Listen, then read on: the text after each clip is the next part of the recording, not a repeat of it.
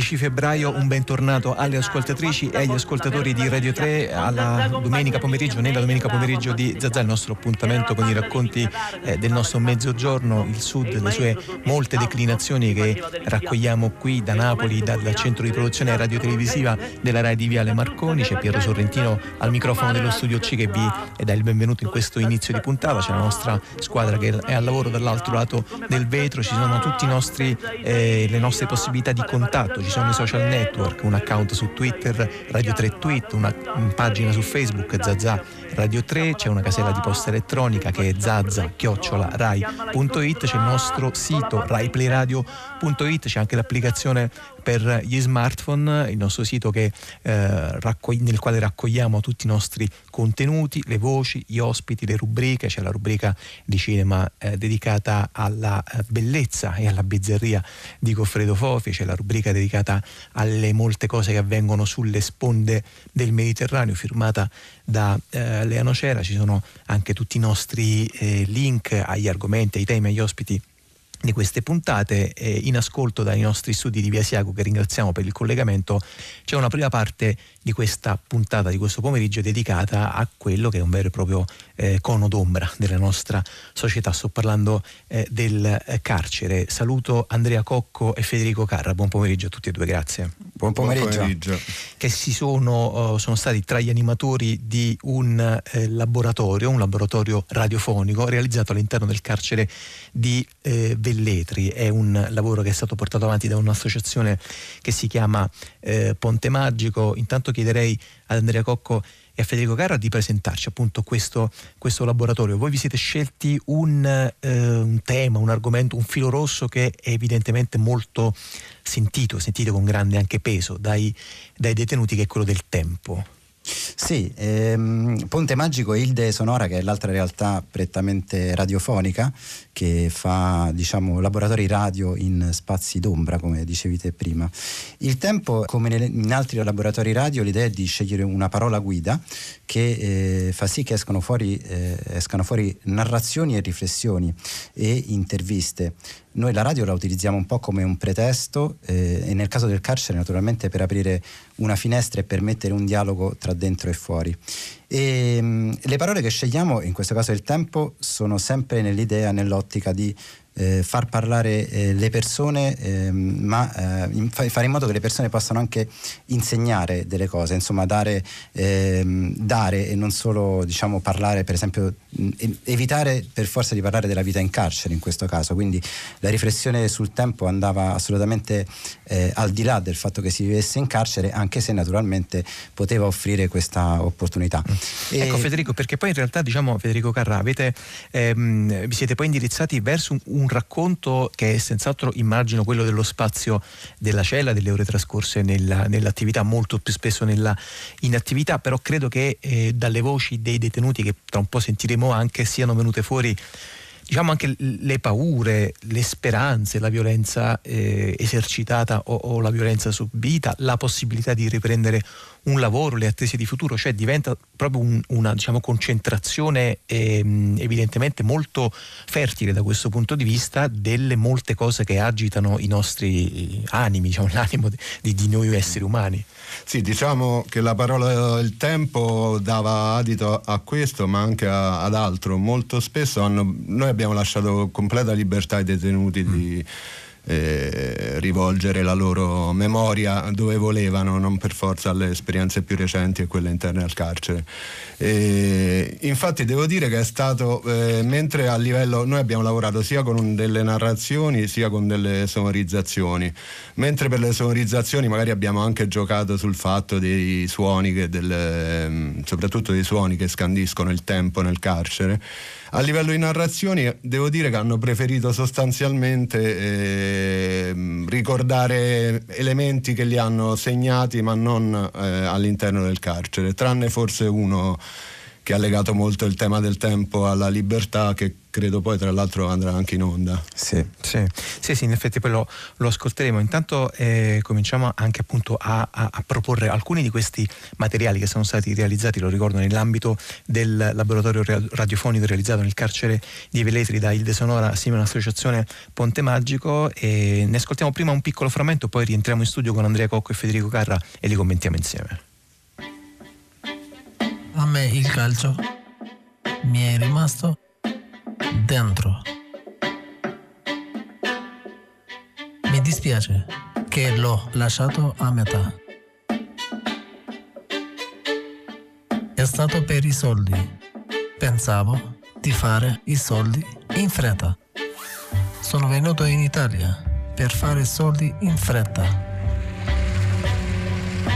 Ho capito dopo che i soldi non sono niente. calcio che ho lasciato mi è rimasto nel cuore.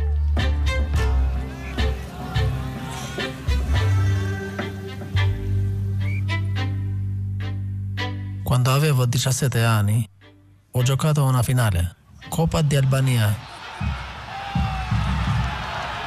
Valona contro Lesa. E io ero in campo in maglia nero-azzurro. Numero 8.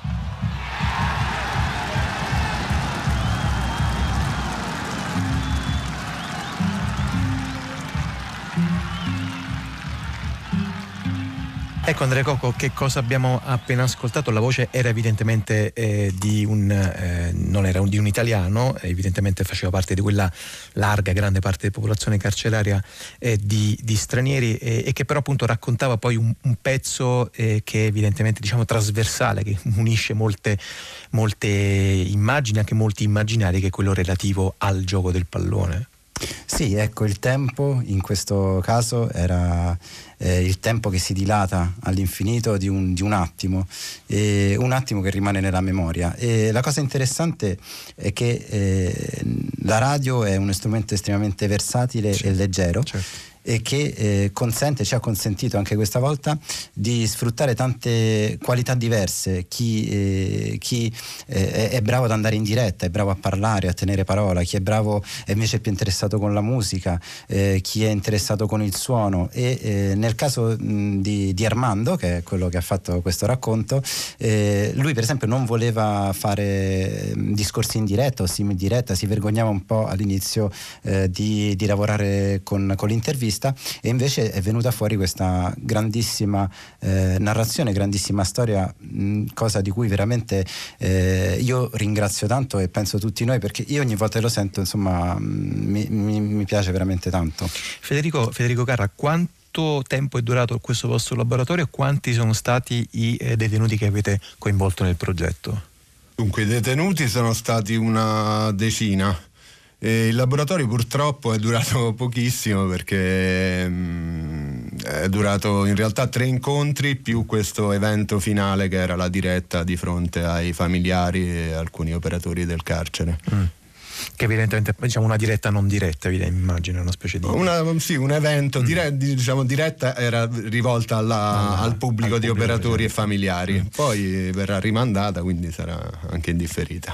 Ecco Andrea, ehm, tu fai diciamo, anche altre attività naturalmente nella, nella tua vita, sei, sei un, un, documentarista, ehm, che cosa significa dal tuo punto di vista, dal punto di vista di chi racconta, di chi narra, narrare appunto il carcere eh, da, dal di dentro con i materiali che sono presenti all'interno degli istituti penitenziari, con le persone che sono presenti all'interno degli istituti penitenziari e, e quanto è importante diciamo, fare questo per provare ad, ad attivare una sensibilità verso di noi, verso quelli che stanno, quelli che stanno fuori, perché poi appunto diciamo, le mura delle carceri sono spesse molte, molti centimetri, ma da un punto di vista simbolico eh, l'impenetrabilità appunto di quegli spazi per noi che ci stiamo fuori è davvero qualcosa sulla quale dobbiamo eh, ragionare e che invece spesso tralasciamo di fare.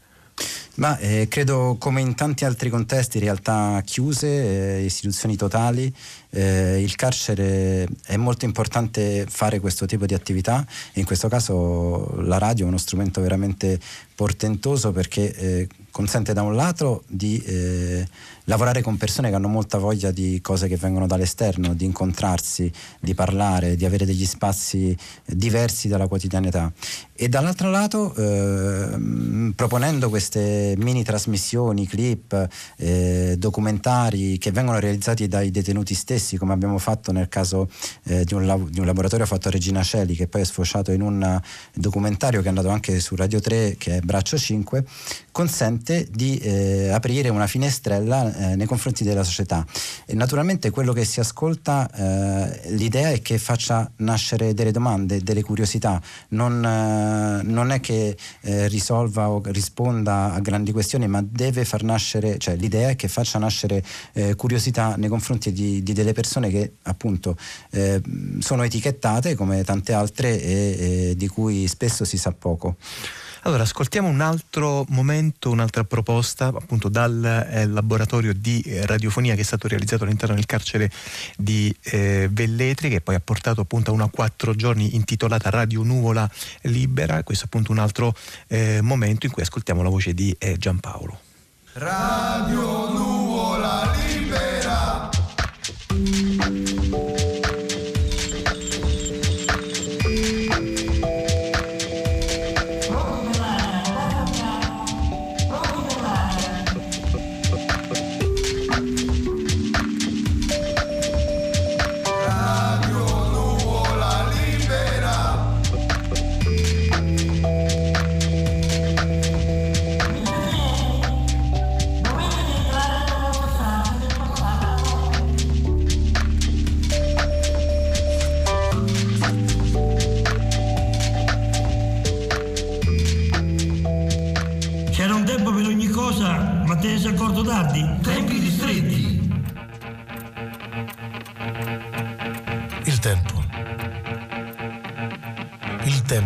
imparare dai propri errori.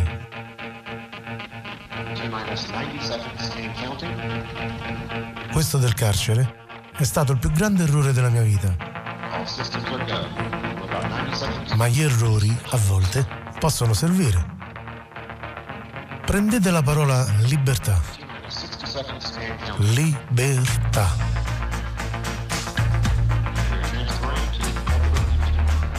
È grazie al carcere, ai suoi stenti, alle sue privazioni, che ho potuto capire veramente cos'è la libertà.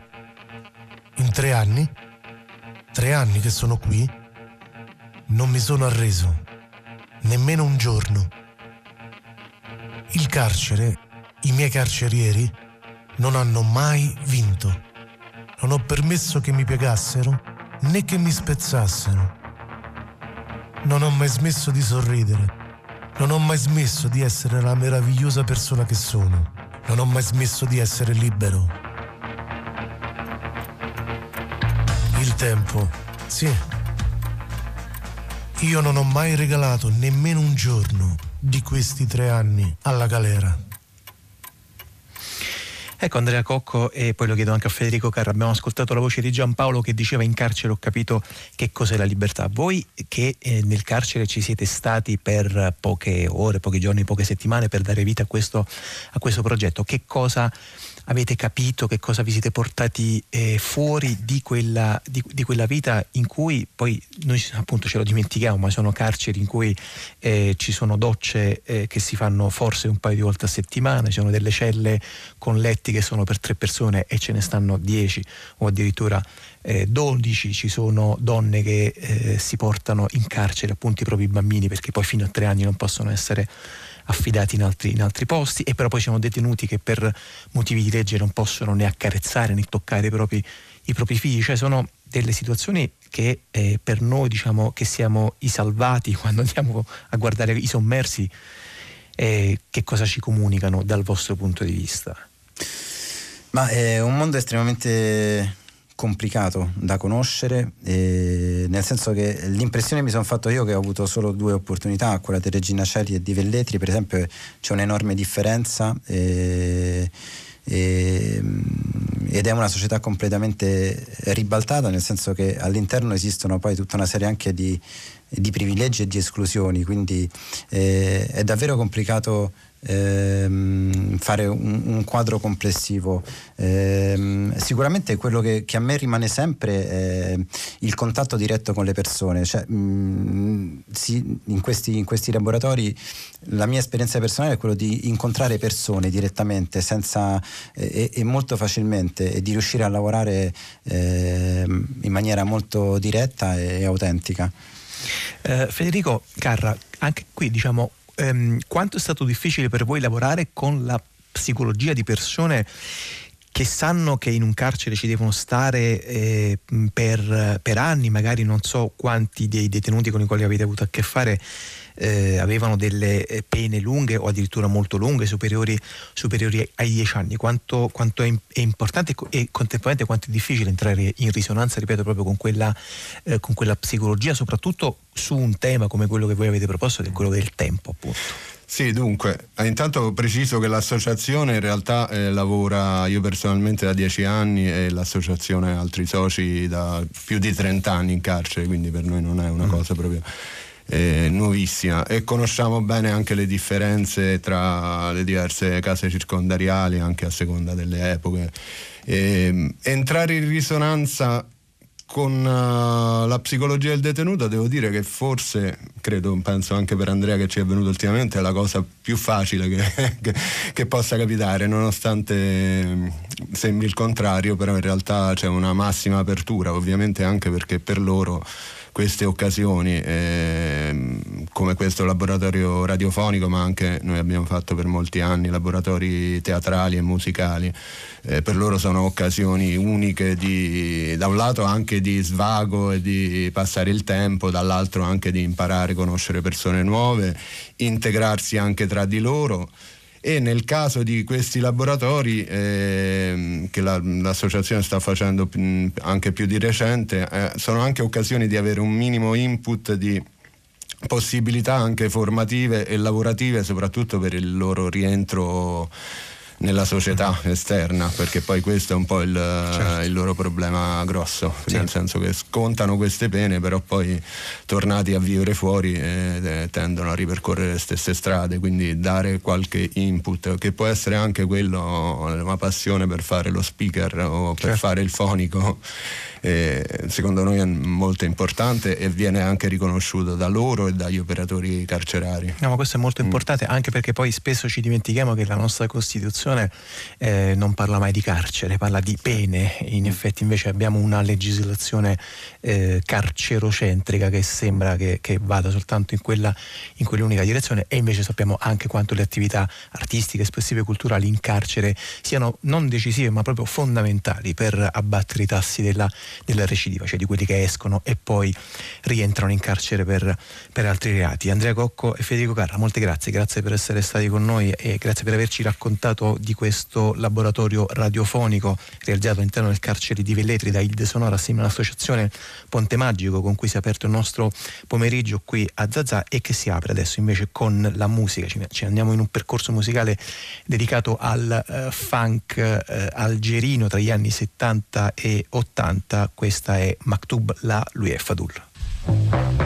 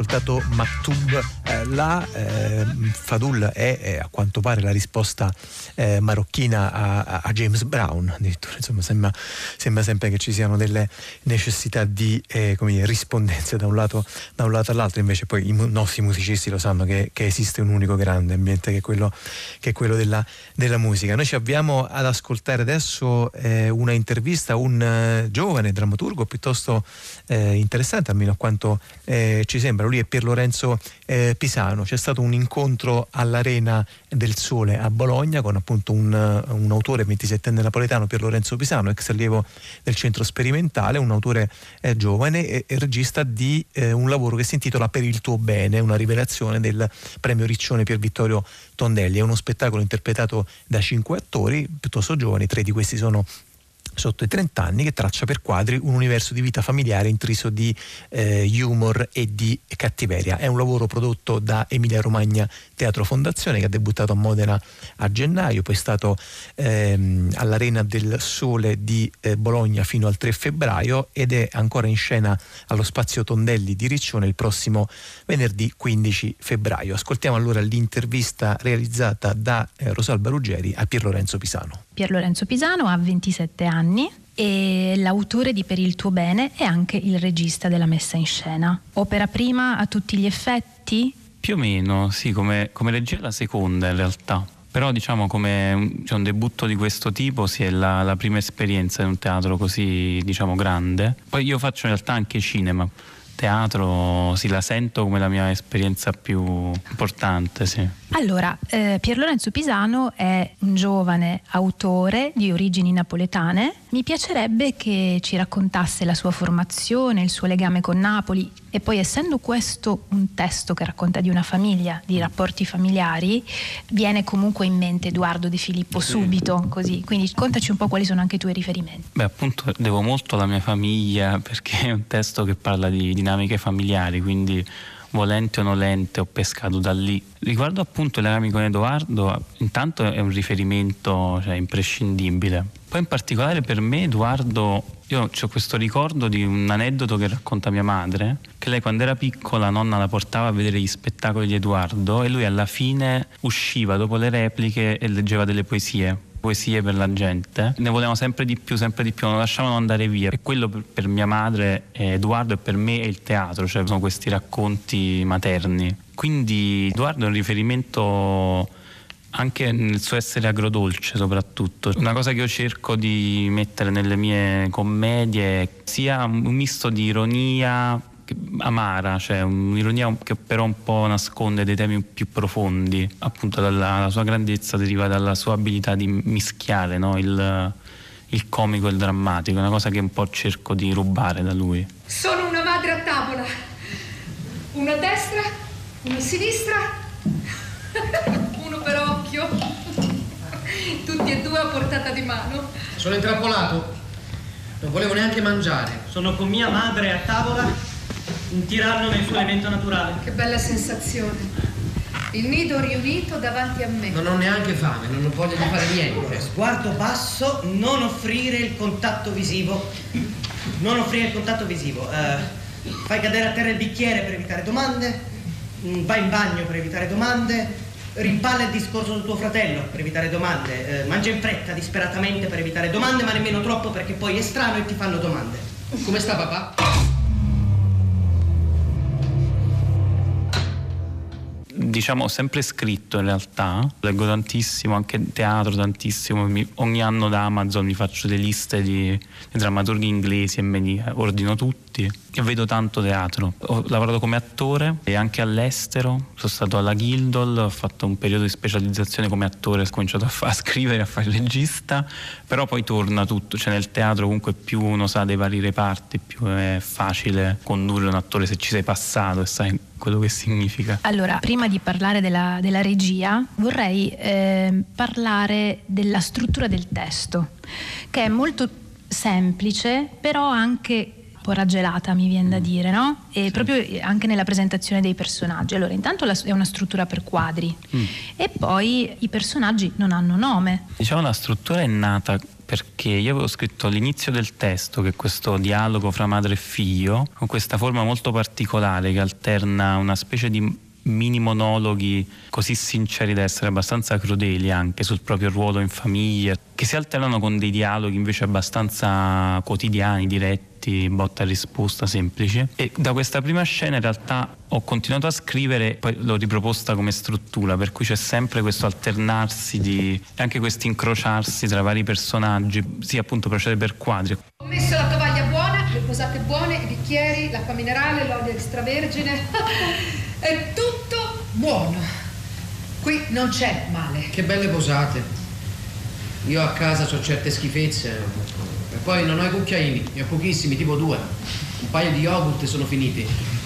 Qui si sta bene. Il servizio buono è uno specchio per le allodole. Vuoi un po' di birra? No, grazie. Lo so che la bevi, prendila. Non mi va, grazie. Allora, in scena ci sono cinque attori che sono appunto Alessandro Bai Rossi, Marco Cacciola, Laura Mazzi, Marina Occhionero e Edoardo Sorgente. Come li hai scelti? Perché compongono anche una geografia sia di età, tre di loro sono molto sotto i 30 anni, e anche proprio come li hai intercettati per queste figure familiari. Diciamo che appunto la loro geografia rispecchia i, i miei trascorsi teatrali. Li ho scoperti alcuni proprio anche perché sono molto giovani, proprio nei saggi delle scuole. Ad esempio Marina l'ho vista in due saggi della Silvio D'Amico, altri in spettacoli più diciamo rodati, ad esempio Alessandro l'ho visto in Santa Estasi.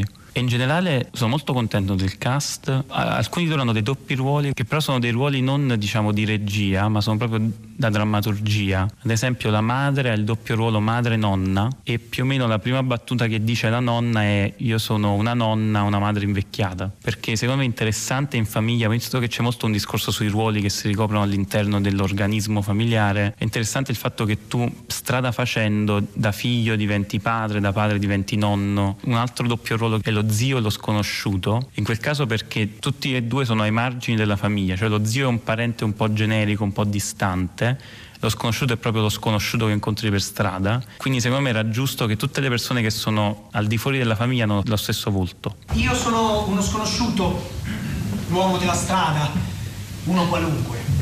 La comparsa nella vita degli altri. Ecco, se dovessi definirmi direi che sono una comparsa. Sì, non sono famiglia. Un'altra cosa che mi è sembrata interessante e, e torno alla parola gioco che nel teatro è fondamentale, no? Mm, le- nelle tue note tu dici, leggo le prime righe e le ultime righe, è difficile mettere in scena qualcosa di cui sia anche l'autore e quindi qui torniamo al, al doppio ruolo autore-regista e poi dici bisogna fidarsi lasciare andare e volergli bene sempre. Sono comunque figli tuoi. Quindi ti sei messo anche in un ruolo genitoriale eh, a tua volta. Ed è interessante come questa malinconia no? che però è proprio un po' ra- raggelata come temperatura dello spettacolo e del testo e poi questa reminiscenza di giochi penso alle soluzioni dei costumi Io quando l'ho scritto non ho pensato minimamente alla regia, quindi mi sono trovato improvvisamente con diverse situazioni che non, non sapevo bene come realizzare. Però una cosa interessante del testo che è un aiuto e anche un po' una trappola è che i personaggi dicono sempre tutto in realtà, dicono dove sono, cosa fanno, quindi potenzialmente poteva essere una scena vuota.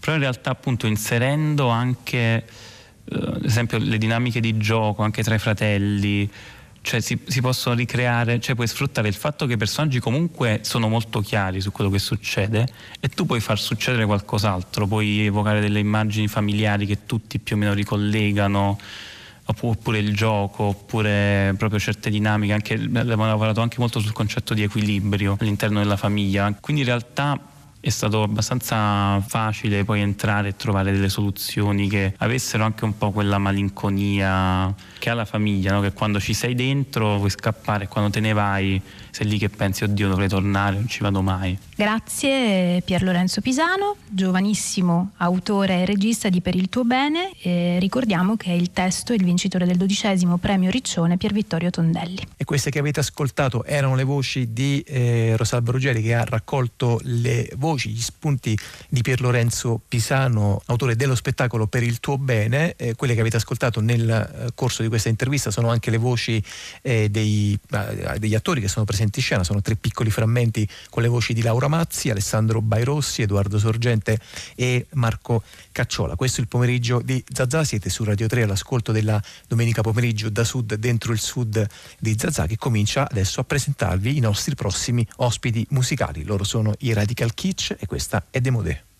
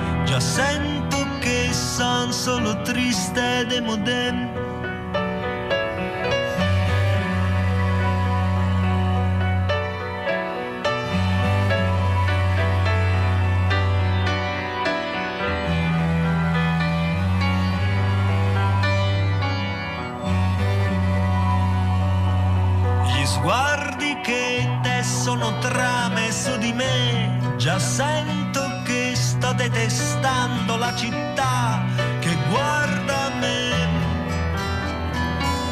E son soltanto un demode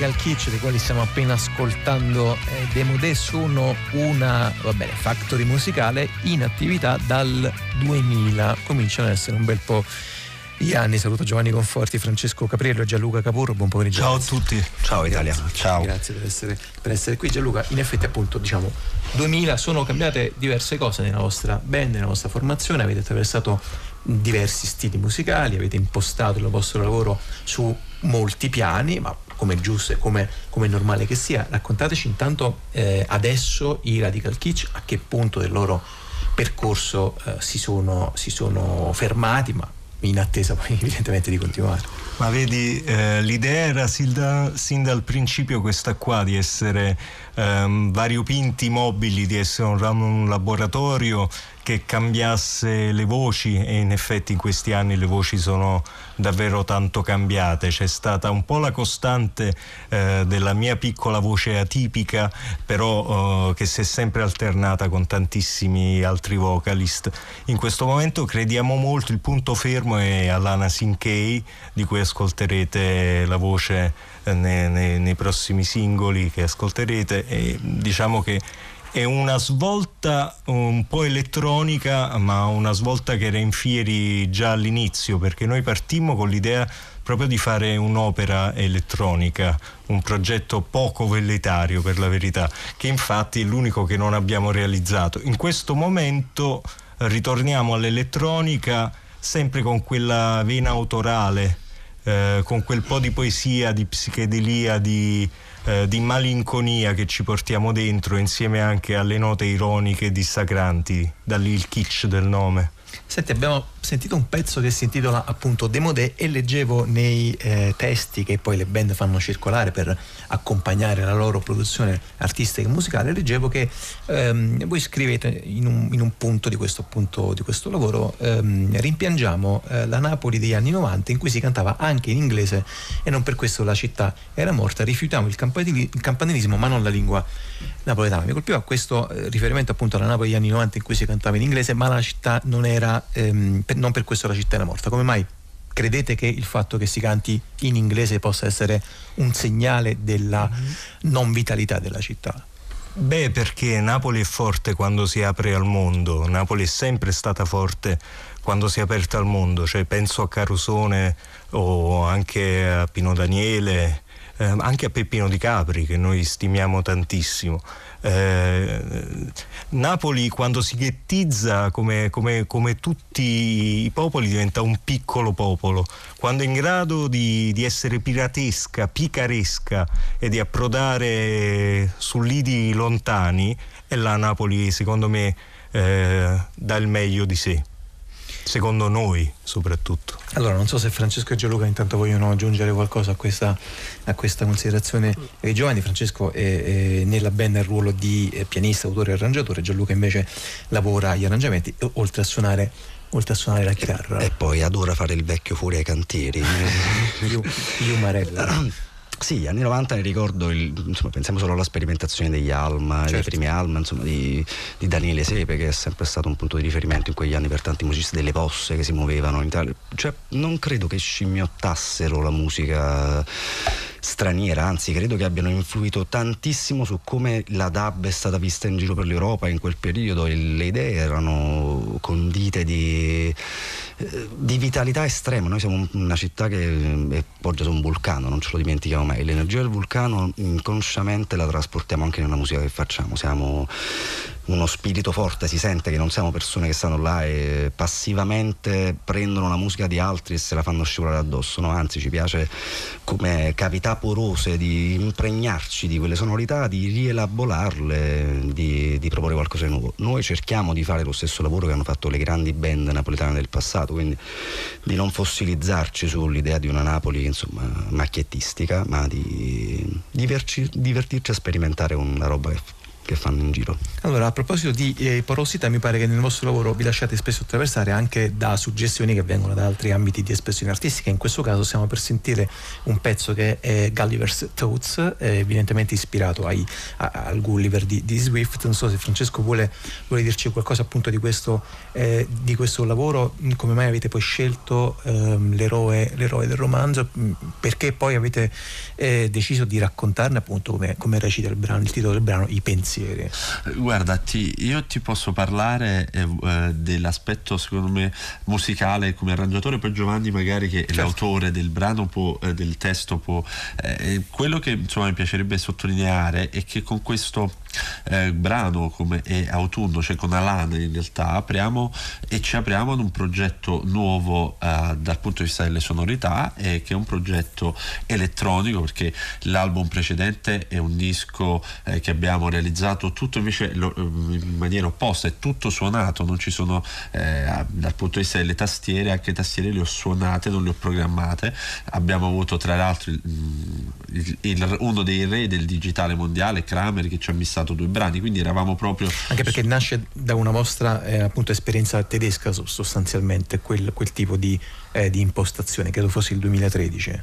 Eh, sì, sì, no, un'impostazione, ehm, in realtà un impianto, noi decidiamo di fare un album di impianto rock, impianto rock psichedelico e mm, diciamo partendo da eh, una parte dal punto di vista delle musiche con Gianluca abbiamo arrangiato il disco eh, fa, diciamo rendendolo tutto suonato. Adesso invece con Autunno e Gulliver c'è l'opposto, ma questo è un po' come diceva Giovanni la nostra natura, quindi il eh, aver pensato e aver sperimentato dal punto di vista invece elettronico, eh, per noi eh, come gruppo, come band, è la prima volta, anche se l'idea è, c'è, c'è sempre stata e anzi mh, nei lavori off, come si suol dire in, questo, in quest'ambito, spesso le abbiamo proprio realizzate, quindi già c'eravamo, cioè ci siamo da anni nell'elettronica.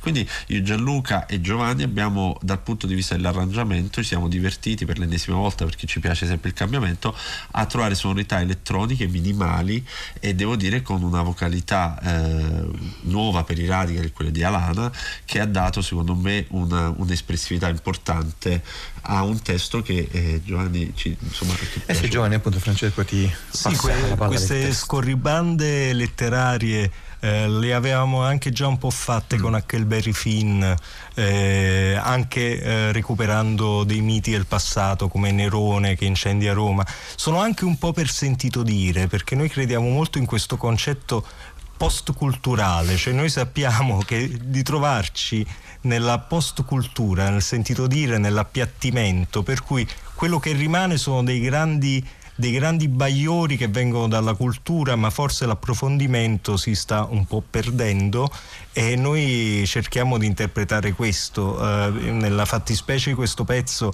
eh, si tratta di una parafrasi amara. Eh, già il libro di Swift è molto ironico. Noi insomma lo facciamo partire volontariamente alla, cerca, alla ricerca di piccoli uomini per sentirsi una volta tanto più grande. Allora, ascoltiamoli questi pensieri di uh, Gulliver, Gulliver's Thoughts, loro sono i Radical Kitsch.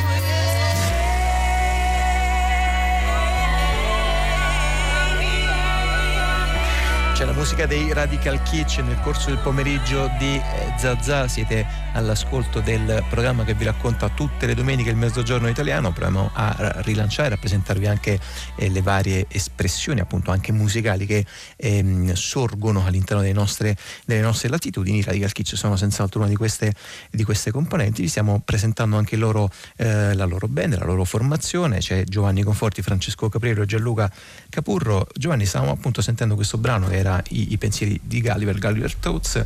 Ehm, torniamo ancora sul ehm, nome della vostra band, della vostra formazione, che evidentemente appunto gioca sulla famosa espressione del, del radical eh, chic. Quanto eh, c'è di appunto diciamo consapevole quanto c'è di provocatorio nel ribaltamento di questa eh, formula che adesso diciamo, ha invaso anche eh, povero Tom certo. Wolf, invaso la nostra comunicazione eh, social. Beh, al, all'epoca stavamo un po' col coltello tra i denti, quindi un po' volevamo colpire eh, quei radical chic che poi eh, sono stati abbondantemente colpiti, ma io adesso quasi li salverei perché poi in fin dei conti sono quelli che hanno anche letto qualcosa, eh, magari ne hanno fatto un uso un po', un po' modaiolo, però tutto sommato, tutto sommato li salverei. Poi c'è anche il discorso del kitsch che la caduta di stile, cioè non si può eh, sempre essere aulici, è bello contrapporre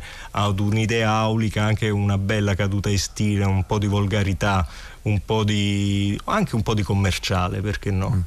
Eh, parliamo delle collaborazioni della, della, vostra band, sono molte, sono varie, sono eh, larghe, appunto seguono anche un po' il percorso eh, molto mm, attivo, vivo, vibrante che fate, che fate appunto dal, 2000, dal 2004. Non so se Francesco e Gianluca vogliono raccontarci eh, anche del modo in cui poi i musicisti si incontrano, si conoscono, vengono coinvolti vicendevolmente nei, nei, rispettivi, nei rispettivi, progetti. Vi andate a scegliere qualcuno in particolare, eh, il nome viene dopo, provate prima a pensare a un tipo di appunto sonorità che può essere utile e quindi dopo andate alla ricerca di un musicista che può ehm, assecondare questa vostra richiesta? Eh, inizio io poi. Eh, sì. Guarda, noi normalmente, come credo avvenga in quasi tutte le band, eh, componiamo eh, da, mm, concertando, eh, componiamo insieme e mh, la composizione e l'arrangiamento anche insomma nell'arrangiamento c'è sempre il peso eh, anche del musicista che scegliamo ma in realtà devo dire che eh, noi ci siamo sempre affidati molto al destino nel senso che abbiamo avuto in questo senso un buon destino eh, perché i musicisti che hanno collaborato con noi eh, quasi tutti bene o male quelli diciamo importanti che hanno lasciato grandi tracce nel nostro percorso eh, erano già con noi erano nostri amici. Noi poi abbiamo c'è questa vicenda un po' particolare che siamo musicisti, eh, che con, ci sono anche alt- molti altri musicisti di altre band che in questo momento fanno molto bene a Napoli e in Italia e anche in Europa e siamo tutti praticamente veniamo dalla stessa scuola o comunque dallo stesso ambiente, quindi questo ha, ha facilitato molto, ma ha facilitato molto perché abbiamo sempre condiviso con chi veniva con noi l'idea di base di quel momento. Eh, e poi sì, fino ad arrivare ad Alana Sinkei e poi lascio la parola a Gianluca ecco, quello Gianluca, che c'è anche qualcosa di, di, questa, di, questa, musicista che leggo che è una, eh, la figlia di uno dei maggiori cantatori della, della, della Guinea-Bissau.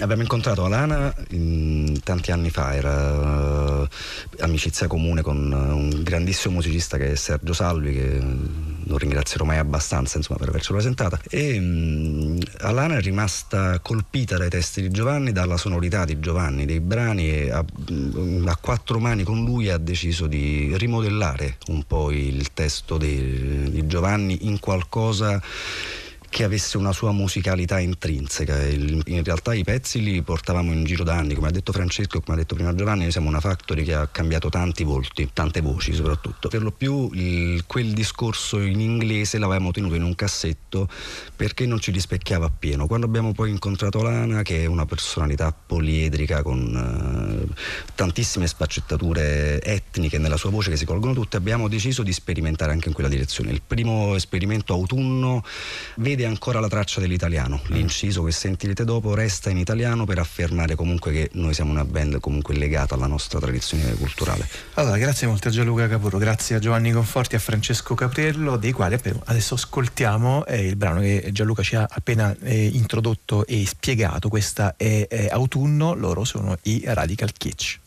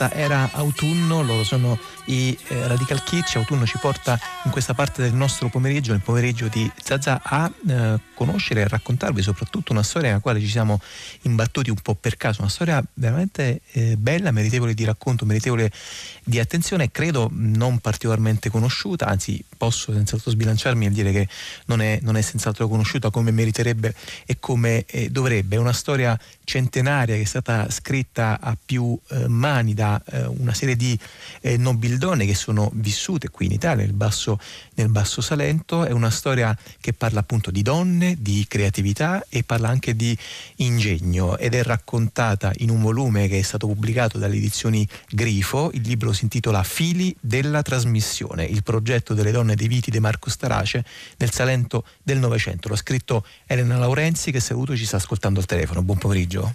Buon pomeriggio, buonasera. Elena Laurenzi è una ricercatrice del Dipartimento di Studi Umanistici dell'Università del, del Salento. Eh, questo lavoro è frutto di un, eh, un progetto che si intitola Dal passato al futuro, storia di un'eccellenza femminile che fa impresa, ma ci arriviamo subito. Intanto chiederei a Elena Laurenzi di presentarci appunto queste eh, donne, queste eh, nobildonne, eh, dove ci troviamo, in che periodo eh, della nostra storia eh, siamo, chi erano queste donne che appunto poi voi avete ehm, diciamo riunito sotto un'unica eh, dicitura delle, delle Costantine, questo nome che poi ha dato vita anche alla fondazione omonima, Elena Laurenzi.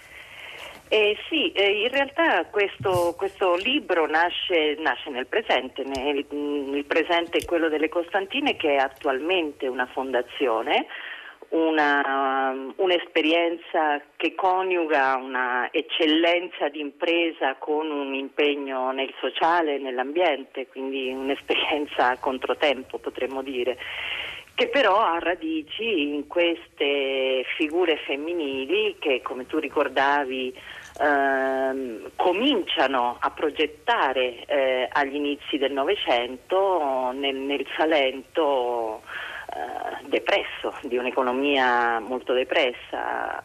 ehm, e, e, mh, sono donne che appartengono alla famiglia De Viti De Marco, quindi eh, la capostipite è, è Carolina De, De Viti De Marco, è la sorella di Antonio, del più noto economista Antonio De Viti De Marco.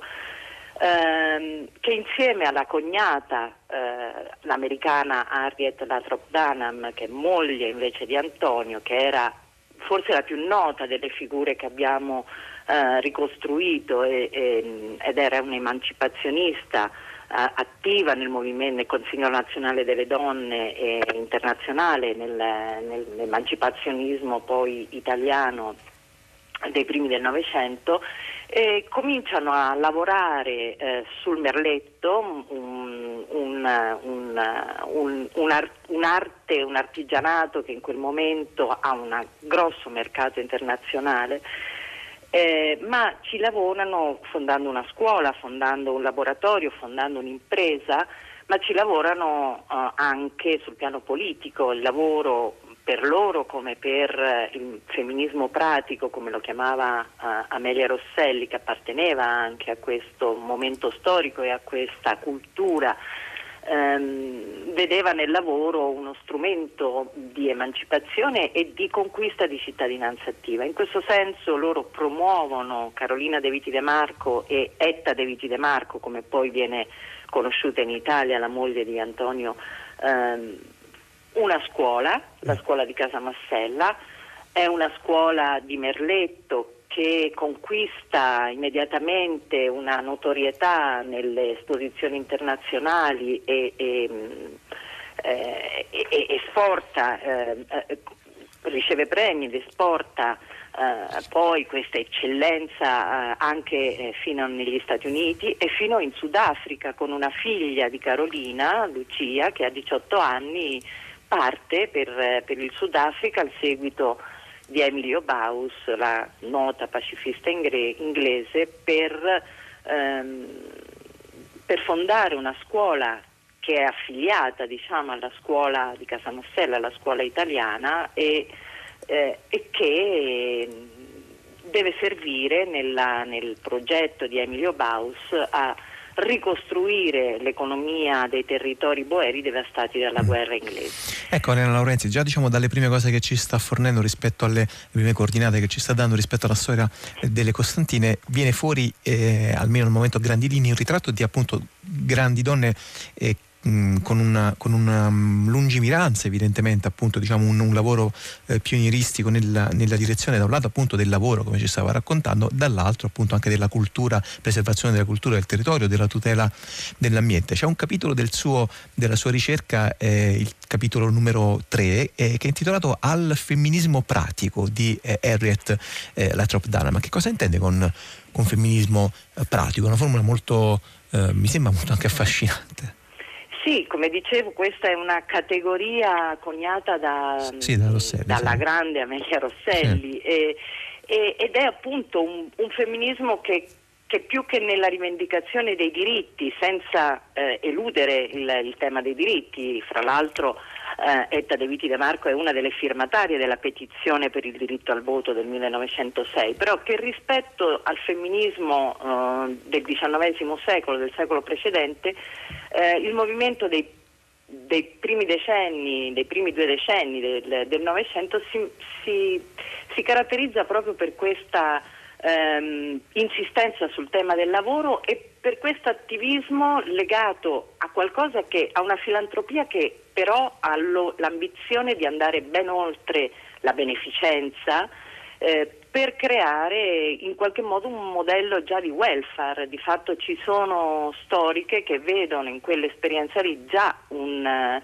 una- un modello, un- un- modello di welfare che si sta sviluppando, che si sta affacciando almeno alla scena eh, pubblica. E questa esperienza delle, delle scuole di Merletto che poi si consorziano in una importante esperienza ehm, che si chiama le industrie femminili italiane, in una- un'esperienza cooperativa e che diventano lo strumento di eh, promozione eh, sul mercato dei prodotti elaborati dentro nell'ambito di, di esperienze locali che radicano nel, nel- ah, come tu dicevi nella cultura del territorio anche nel senso di un, di un saper fare femminile molto antico che viene eh, riportato alla luce, viene eh, studiato e viene valorizzato assieme a eh, una modernizzazione dei disegni, quindi c'è un progetto di, di rilancio, di cultura e di emancipazione delle donne,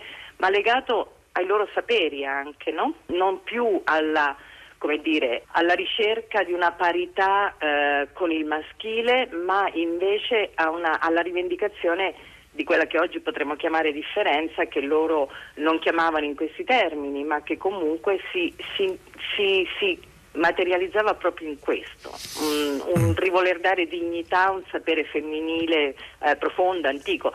Qui poi c'è tutto un legame anche con la cultura, con il movimento dell'Arts and Craft, quindi con eh, un- una critica all'industrialismo, all'alienazione del lavoro di fabbrica quindi la ricerca invece di un modello che in quel momento era molto minoritario, che oggi continua a essere minoritario, ma che ci sembra quanto mai urgente rilanciare. E questa, questa mh, via, questa direzione appunto ehm, che guarda al femminile mi pare che eh, Elena Laurenzi la sottolinei molto bene proprio in apertura del primo capitolo quando riporta eh, la eh, dedica che Carolina De Viti De Marco eh, con la quale mh, la De Viti De Marco apre appunto il racconto della sua storia familiare nell'anno di grazia 1946 nel mio 83 anno d'età mi decido a mettere giù i ricordi della mia vita. Questa dedica è tutta al femminile a Giulia, a Lucia e a Costanza. E Elena Laurenzi in effetti sottolinea questo dice insomma non è soltanto una, ehm, il registro di una discendenza di sol- solo donne ma lascia trasparire proprio il proposito di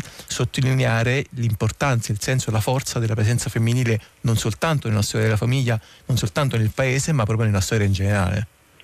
Esatto, questo documento che tu citavi è un eh, diario, un, un memoriale della storia della famiglia che è emerso grazie al ritrovamento di- de- dell'archivio familiare che eh, appunto è stato possibile proprio grazie al, al mio progetto, al progetto di ricerca e al eh, contributo alla cooperazione delle persone che, che- che possedevano l'archivio, in particolare Gabriele Malinconico che, eh, che me lo ha consegnato e questi documenti proprio ci, ci restituiscono, questi documenti che sono gli unici che ci permettono di ricostruire poi questa trasmissione di un progetto che è un progetto politico a tutti gli effetti, che di fatto si concretizza oggi in una fondazione, quindi in una presenza politica sul territorio che però è possibile ricostruire solo attraverso le carte private. Questa è una delle ehm, note eh, antinomie, se vogliamo, della storia eh, delle donne, no? la necessità di, di- di- di ricorrere a, a carte private per eh, ricostruire una storia che però è pubblica e politica. Allora, questo la ci arriviamo consapevolezza Vada, vada. la consapevolezza del lavoro, della, della qualità politica, della- della- dell'importanza politica del, del proprio essere e fare traspare proprio in quella dedica e anche in, eh, nelle pagine in generale di questo, di questo diario che mettono in luce, di questo diario, di questa memoria di famiglia, che mettono in luce proprio queste figure femminili spesso sole, perché una delle caratteristiche di queste cinque figure è, eh, eh, è che tutte e cinque eh, in qualche modo agiscono eh, in- e vivono e creano modelli familiari eh, molto diversi dalla, come dire, dall'eterosessualità obbligatoria, sono eh, separate, sono nubili, sono eh, vedove che però Quindi diciamo sole perché isolate anche diciamo, da- da- dalla società, dal contesto nel quale si trovavano a operare, evidentemente diciamo, quella loro, quella loro mh, eh, vivacità di attività forse non era evidentemente ben vista, soprattutto in quel periodo di, di fine 800 inizio 900. Beh, non direi che fossero isolate, Mm. non erano isolate, eh, ha- Sole. eh, ha- hanno avuto i loro scontri importanti con il contesto, ma hanno avuto anche un grande riconoscimento da- da- dai contesti. Da questo punto di vista è una storia che racconta anche un meridione diverso da quello della vulgata, diciamo, perché invece era possibile per donne, sia pur chiaramente di famiglie, se vogliamo, eh, altolocate, aristocratiche, altoborghesi, eh, gestire da sole un'azienda complessa, perché non c'era solo la scuola, c'era un'azienda agricola, c'era ehm, un, un grande lavoro eh, a tutto campo che viene ricostruito appunto anche attraverso, che è possibile ricostruire attraverso le carte, ma era possibile anche eh, separarsi, era possibile anche accogliere in casa giovani donne che a loro volta avevano problemi coniugali o che volevano, o, o, o giovani donne che ancora non sposate desideravano eh, vivere accanto a queste figure luminose e quindi ricevevano il permesso dalla loro famiglia di, di, di di trasferirsi in qualche modo in casa di, di, di, di Carolina De Viti De Marco e di Giulia Starage. Allora la, storia delle Costantine che vi abbiamo eh, soltanto almeno proposto perché è molto ricca, molto vasta, molto variegata, la trovate molto ben raccontata nel volume Fili della trasmissione, il progetto delle donne De Viti De Marco Starace nel Salento del Novecento, lo ha scritto Elena Laurenzi che ringraziamo per essere stata qui con noi a Zazà, lo trovate pubblicato dalle edizioni del Grifo. Zazà continua il suo pomeriggio in musica, eh, la musica dedicata al uh, funk magrebino arabo degli anni 70 e degli anni 80. Questa è Argos Fairfish, lui è Sharbabel Hamed.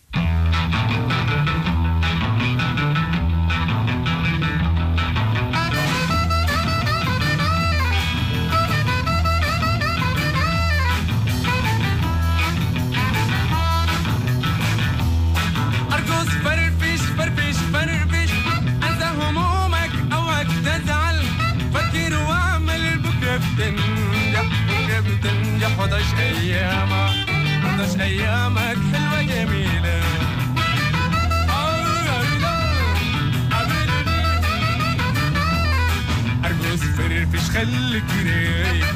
أرقص فرفش ما تكون ضايق أرقص فرفش خليك رايق. أرقص فرفش ما تكون ضايق فكر واجدح في أعمالك. فكر واجدح في أعمالك.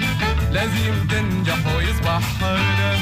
كله سعادة حلوة جميلة.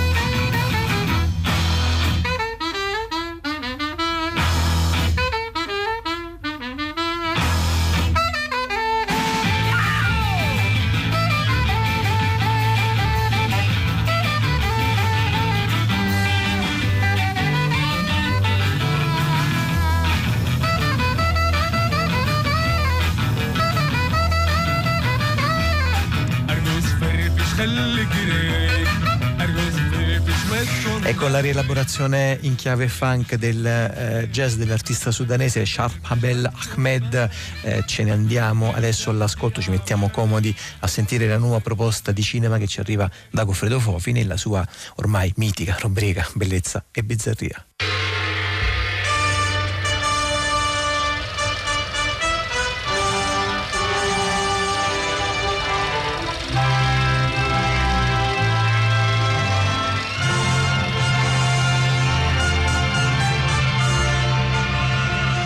L'errore del Liu Chang.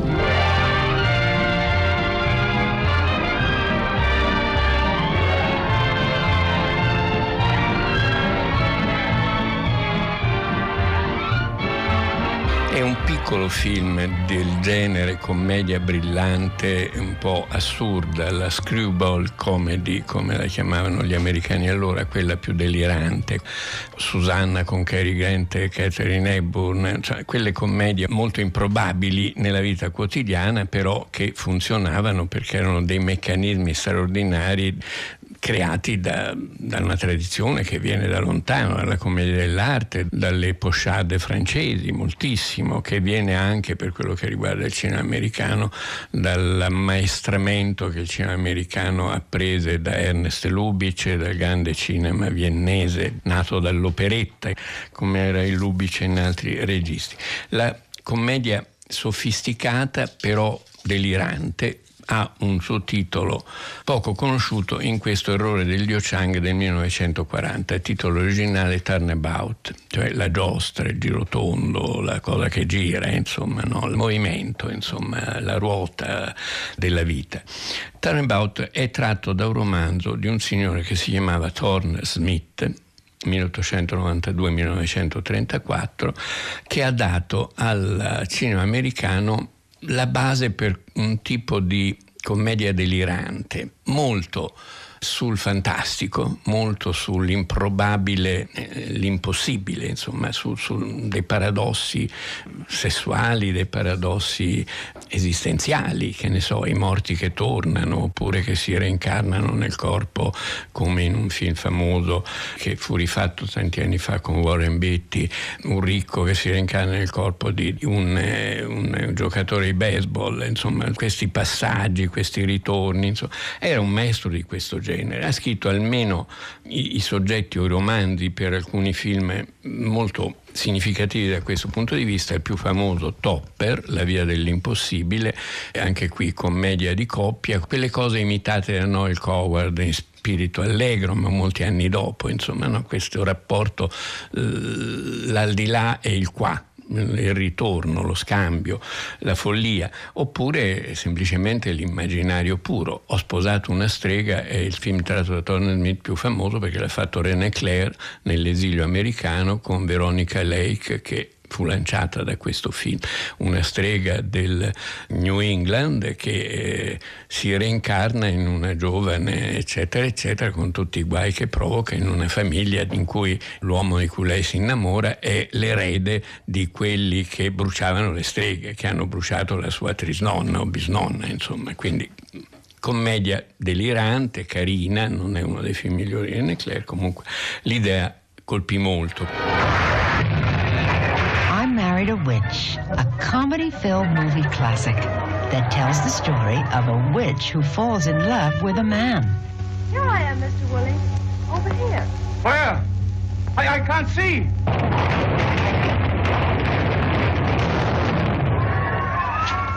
Do you like blonde?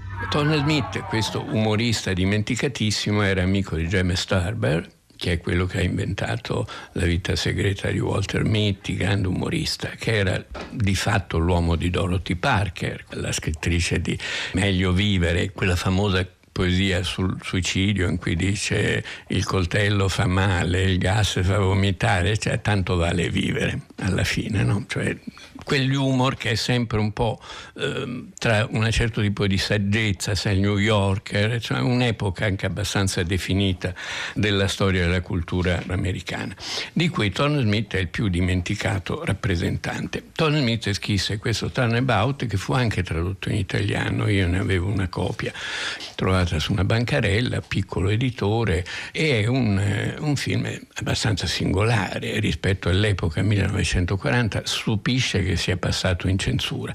È la storia di una coppia, eh, ricchi, lui è un pubblicitario, ha un suo ufficio, segretarie, posti elegantissimi, lei è la donna di casa, sta a casa, però che cosa fa durante la giornata? Si fa le unghie, eh, riceve le amiche, ha un corteggiatore Adolphe Manjou che è odioso, che cerca di farsela e lei cerca di resistere perché tutto sommato è innamorata del marito, si annoia tremendamente. Lui in ufficio si annoia tremendamente.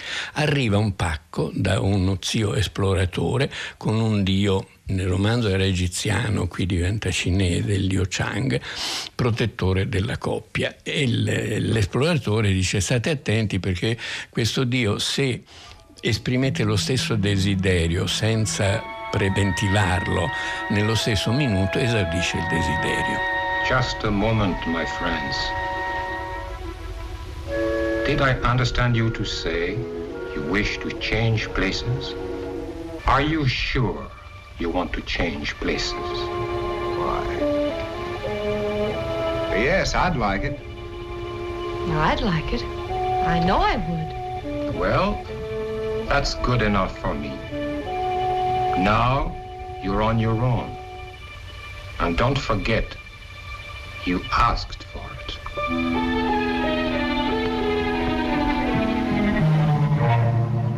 E loro in un momento in cui lui è stufo di fare la sua vita, lei è stufa di fare la sua vita, dicono ah se fossi al posto tuo, lo dicono insieme, la mattina si svegliano lui nel corpo di lei e lei nel corpo di lui. Per cui è lei, ma dentro c'è il corpo di lui, che resta a casa e il corteggiatore, lui figurati, lo piglia a pugni, lo massacra. Arrivano le amiche, eh, anche attrici famose dell'epoca, Mary Astor, Verity Tisdale, per fare la canasta e si è rotta una- un'antenna e lei dentro l'anima di lui si arrampica sull'antenna, cioè si comporta da uomo. Eh, parla con voce di donna, ma di fatto è un uomo, capito? Lui nell'ufficio si mette a fare i ricami, a parlare con le segretarie di, di questioni puramente femminili, scandalizza i clienti, eccetera. Insomma, c'è un ribaltamento totale, però è un attore che è diventato donna e una donna è un'attrice che è diventata in realtà uomo. Si stufano, a un certo punto si stufano di questa vita e riesprimono, non volendo, lo stesso desiderio in comune, se potessi tornare eh, io nel, nel corpo mio e tu nel corpo tuo, la mattina si sveglia il desiderio è esaurito, però c'è un po' scritto, un finalino, lui a un certo punto si accorge di avere le doglie, è rimasto incinta nel periodo in cui era nel corpo di una donna. Ah! Willows! Jimmy! Jimmy, what's the matter? Willows! Mr. Willows, what's the matter, partner? What's the matter? Sally, what in the world's the matter? Tim is going to have a baby. Questo è l'errore del Liu Chang del titolo italiano. Questo piccolo film è stato diretto da un singolare personaggio del cinema americano, Al Roach, che è quello che ha inventato Olio Staglio, produttore più che regista, ma ha fatto anche qualche filmetto.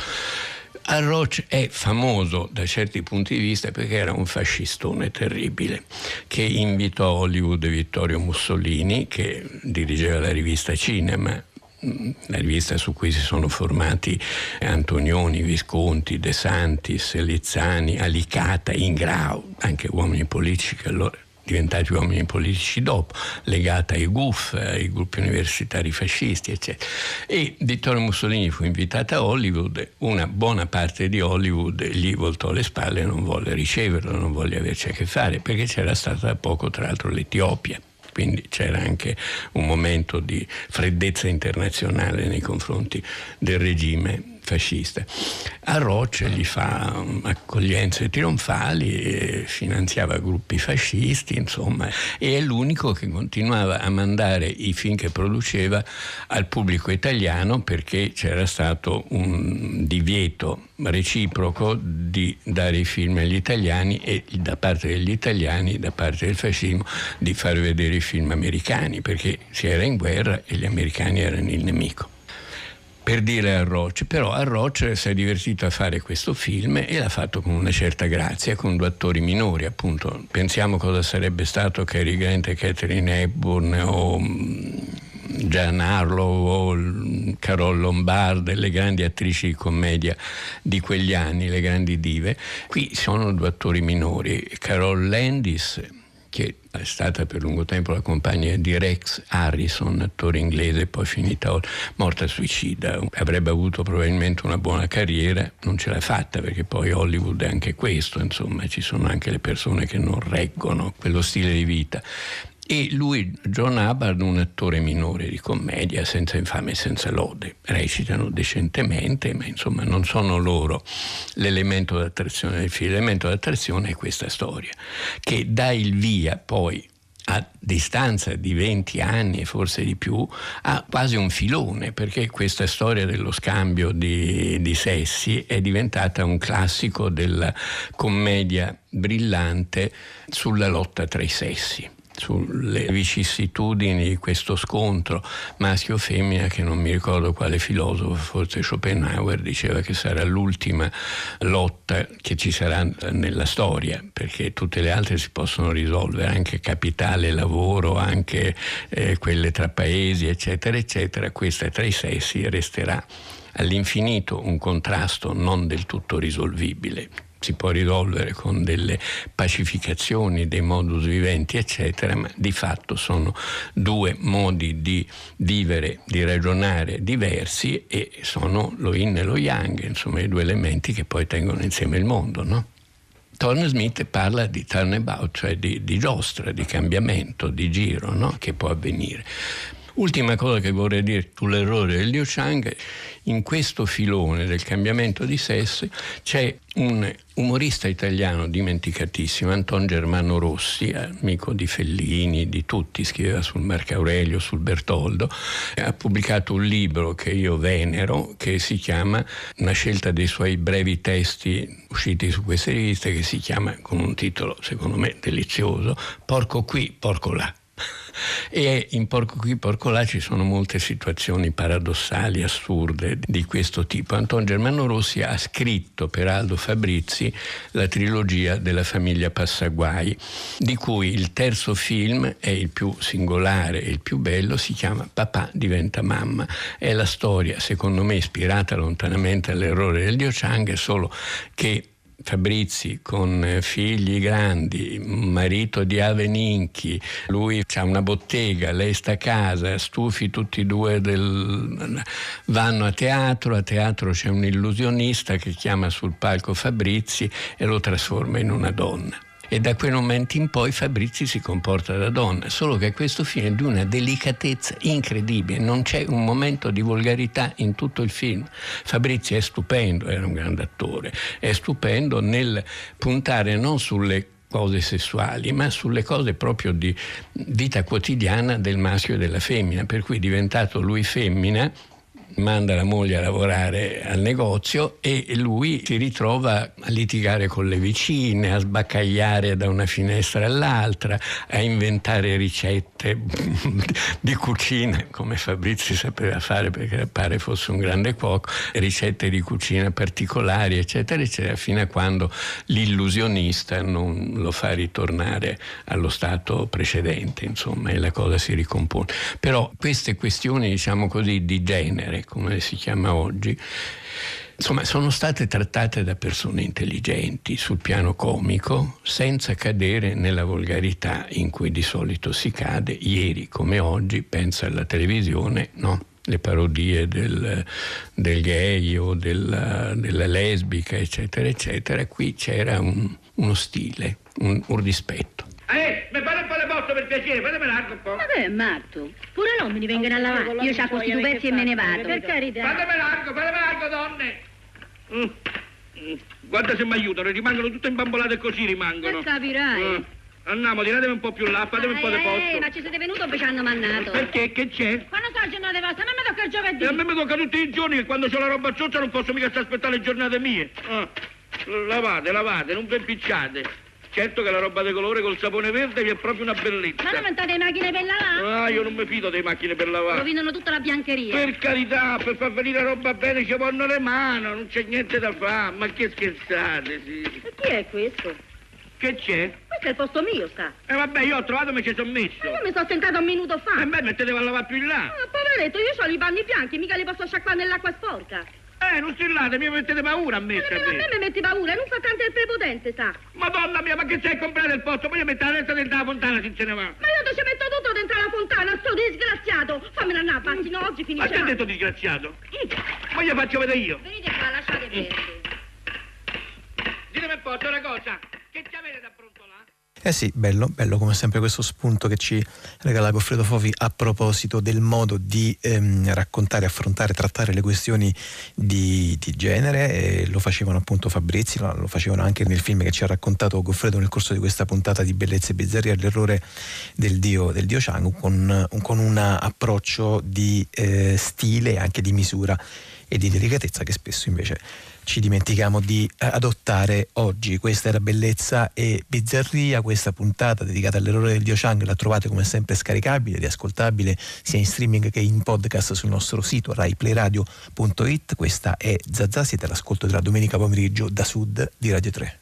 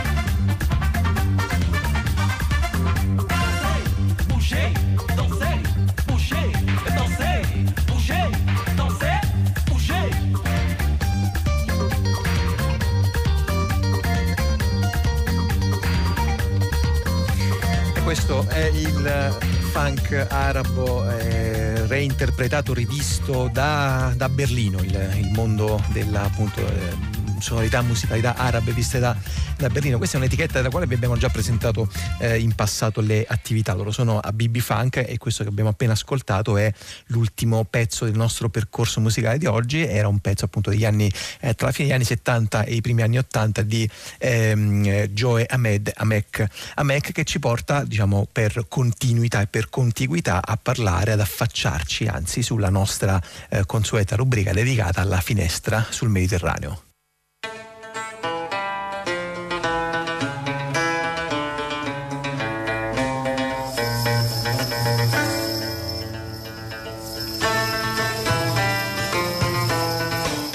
Intanto buon pomeriggio, bentornata a Lea Nocera, ciao Lea, benvenuta, grazie. Buon pomeriggio Piero a tutti gli ascoltatori. Oggi parliamo di eh, libri, va bene, siamo a Radio 3, un tema abbastanza, come dire, frequentato sulla nostra rete, parliamo di libri, di letteratura e di eh, editoria nel mondo arabo. Abbiamo provato a spostare, come spesso facciamo, ehm, diciamo, il nostro, il nostro punto di vista. Sì, Piero, sono giorni molto intensi per il mondo editoriale arabo. Devo dire, sono anche purtroppo delle giornate segnate da un grave lutto perché è morto sabato scorso.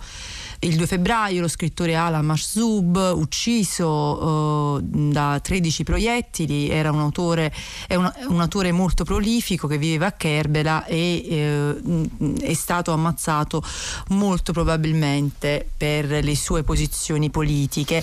È un argomento che, come sai, abbiamo mh, trattato e raccontato anche qui a, a Radio Tremondo nei giorni scorsi. Esattamente, sì. La- ehm, sono però anche dei giorni, come dicevo, molto intensi per la produzione editoriale. Intanto eh, si è appena conclusa la fiera internazionale del libro del Cairo e si è aperta invece una nuova, un'altra fiera internazionale, quella del libro di Baghdad.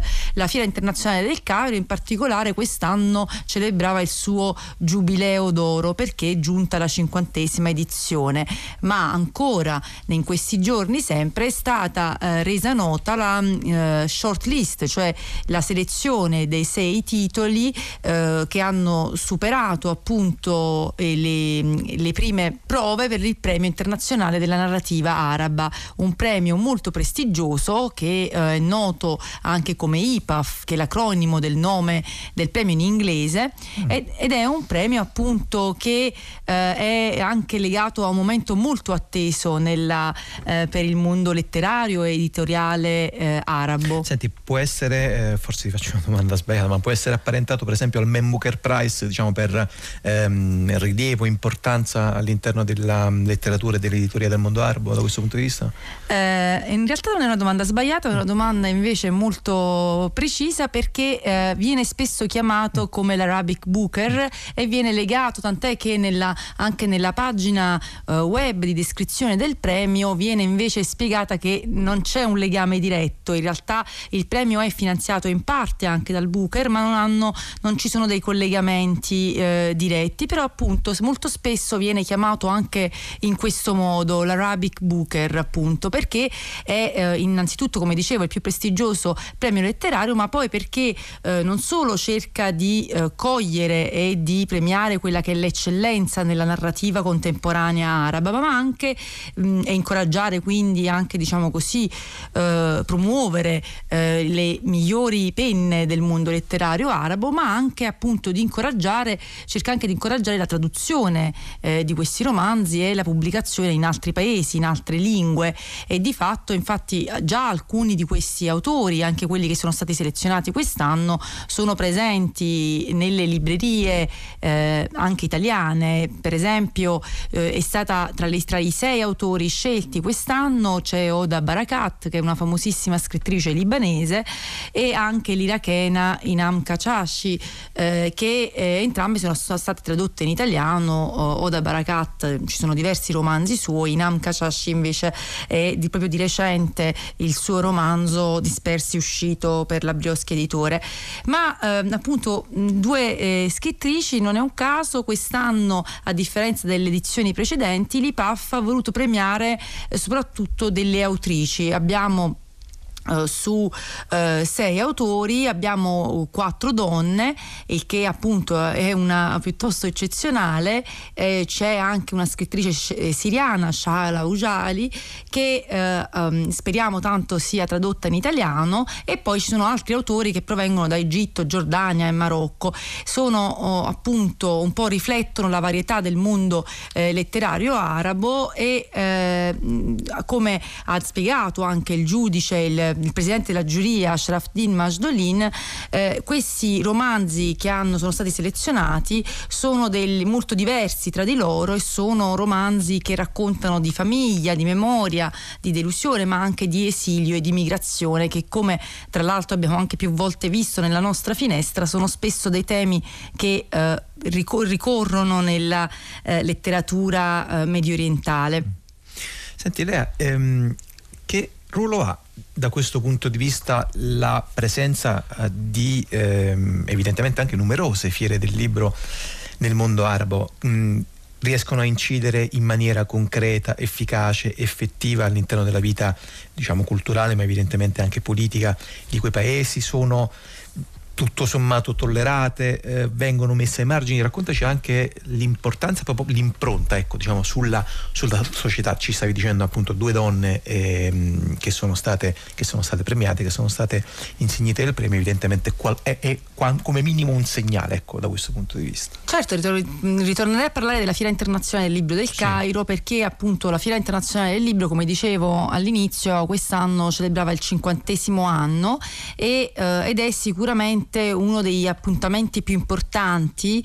Eh, sono però in generale queste fiere del libro che avvengono nei paesi eh, nel Nord Africa, Medio Oriente, abbiamo già parlato qui per esempio del Salone del Libro eh, di Algeri o anche della Fiera del Libro a Istanbul, sono anche degli appuntamenti che servono un po' a eh, mh, segnare, se servono un po' a tenere il passo di quello che succede nel mondo editoriale, ma anche in senso più, anche, più ampio del mondo culturale di questi paesi. In particolare la Fiera Internazionale del Libro eh, del Cairo è un po' eh, un, un- segna un po' un metro di quello che succede anche negli altri paesi arabi. Tra l'altro una delle mh, cose più dei delle difficoltà maggiori che vive eh, la eh, produzione editoriale del mondo arabo è appunto la distribuzione, anche la circolazione dei libri tra paesi e questi appuntamenti sono molto importanti perché permettono appunto che eh, autori diversi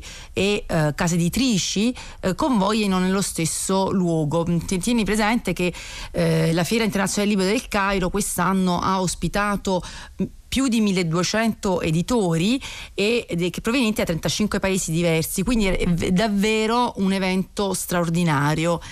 E mh, la novità di quest'anno è che però si svolgeva in un luogo piuttosto lontano dal Cairo, il che non ha mancato di suscitare critiche, è uno spazio che stava mh, situato a Tagamoa El Khamis, nel famoso, oramai famoso distretto numero 5, cioè eh, il, il luogo distante più o meno una ventina di chilometri dal centro del Cairo, dove ora è stato trasferita, eh, sono stati trasferiti una serie di eh, uffici, di, mh, eh, s- cioè una parte della sede amministrativa è la nuova Cairo, ma di fatto, diciamo, come è stato notato da più giornalisti, in realtà eh, questa fiera del libro sembrava un po' una nave nel deserto, cioè era un po' un- isolata e eh, infatti molti hanno lamentato la difficoltà e anche il costo per raggiungere questo posto e ha lamentato a ragion veduta visto che normalmente la fiera del libro andavano circa 2 milioni di visitatori ed era anche un, un momento diciamo così di svago delle famiglie e mentre quest'anno c'è stato un crollo eh, perché eh, è stata frequentata è stato da un milione di visitatori quindi quasi la metà. Ma non sono solo queste eh, legate allo spazio, le polemiche che si sono abbattute sulla Fiera eh, Internazionale del Cairo.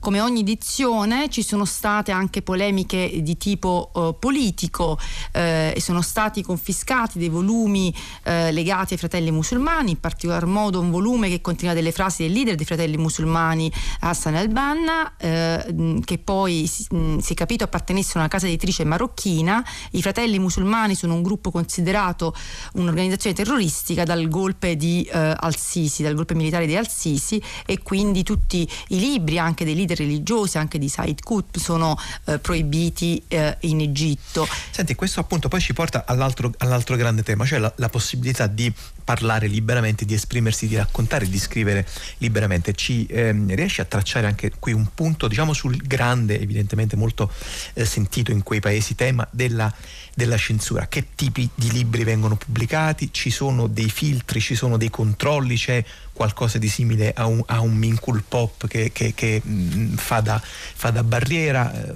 raccontaci, spiegaci anche un po' il panorama ecco, dal- dal tuo osservatorio. E certo che la, la- la censura è uno dei problemi con cui ci si confronta molto spesso, eh, non solo in Egitto ma in molti di questi paesi e eh, la confisca di questi libri ha, appunto ci, ci ricorda come poi ci sono una serie di titoli vietati. La Fiera internazionale del libro del Cairo, tra l'altro, è nota per aver più volte fatto ritirare o sequestrare un volume, un romanzo, tra l'altro tradotto anche in italiano, mh, Il pane nudo di Mohammed Shukri, questo in passato sicuramente, ma eh, ci sono più volte appunto dei ritorni della la mano censoria della polizia, insomma si abbatte eh, per ri- ritirare e confiscare eh, dei libri, però non è mai stato per esempio questo un appuntamento eh, che ehm, per, in protesta abbandonato dagli editori, se non in, per- in- in alcuni, in alcuni casi. E però invece continua ad essere un luogo dove però i scrittori, gli editori eh, usano per protestare apertamente, insomma una specie di, di luogo per eh, anche avanzare delle richieste politiche o appunto protestare proprio per delle situazioni. È stato il caso per esempio della visita dell'ambasciatore israeliano, eh, la- l'Unione degli scrittori eh, ins- insieme a molti altri intellettuali hanno protestato contro una visita che poi che non era una visita ufficiale dell'ambasciatore israeliano perché ehm, simbolo di una mm, finta normalizzazione culturale tra l- l'Egitto e Israele, anche se poi in realtà bisogna dire, eh, nonostante la società civile disapprovi le relazioni tra i due paesi, il regime di Al-Sisi mantiene delle ottime relazioni con Israele sia dal punto di vista economico ma anche militare. Eh, ancora proteste ci sono state all'ambasciata americana perché erano presenti una serie di titoli antisemiti per cui gli ultimi giorni americani, l'ambasciata americana ha ritirato il suo stand. C'erano per esempio i protocolli eh, dei Savi di Sion, l'ebreo internazionale di Henry Ford, quindi da questo punto di vista la censura diciamo opera anche in maniera un po' eh, diversa da quanto si poteva immaginare. Vabbè, come dire, mentre ti ascoltavo pensavo che eh, anche a loro, anche in quei paesi tocca quello che eh, tocca purtroppo ascoltare anche, anche qui alle nostre eh, latitudini a proposito delle eh, fake news, come si dice, parlavi di, dei protocolli dei savi di Sion. Lea, molte grazie, grazie per essere stata con noi con questo argomento. Ci abbiamo verso la eh, conclusione della puntata di oggi di Zazà, eh, in finale del quale vi arrivano i nostri saluti, saluti dei curatori di Zazà, Anna Antonelli e Lorenzo Pavolini, in redazione Massimiliano Virgili, oggi in regia Marcello Anselmo con Danilo Datri e Giulio Falchieri all'assistenza in consol tecnica. Eh, Zazà torna come sempre domenica prossima alle 15, tra un po' eh, restate su questa rete perché alle 16.55 c'è domenica in concerto e alle 18 la grande radio. Adesso la linea va alle ultime notizie del GR3 delle 16.45 ci riascoltiamo tra una settimana esatta. Grazie per essere stati in nostra compagnia. Un saluto da Piero Sorrentino. Ciao.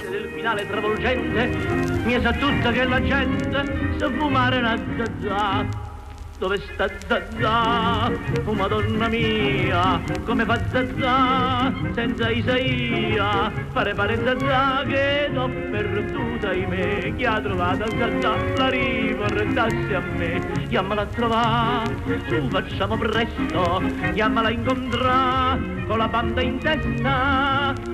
Zazà, Zazà, Zazà, tutto quanto è mi grida Zazà, Zazà, Isaia sta qua, Isaia sta qua, Isaia sta qua. Zazà, Zazà, Zazà, Zazà, Zazà Che tempo fa per trovare Io senza te non posso stare Zazà, Zazà, Zazà, Zazà Zazà, Zazà, Zazà era la festa di San Gennaro, l'anno dopo canti, suoni, bancarelle, processione, chi si può dimenticare? C'era la banda di Vignadara, centinaia di bancarelle, di torrone, di nocelle, che facevano incappare. Come allora quel via vai non cessò per quella via, ritornò pure Isaia, sempre in cerca di Zazà. Dove sta Zazà? Oh, madonna mia, come fa Zazà senza Isaia? Pare pare Zazà che l'ho perduta dime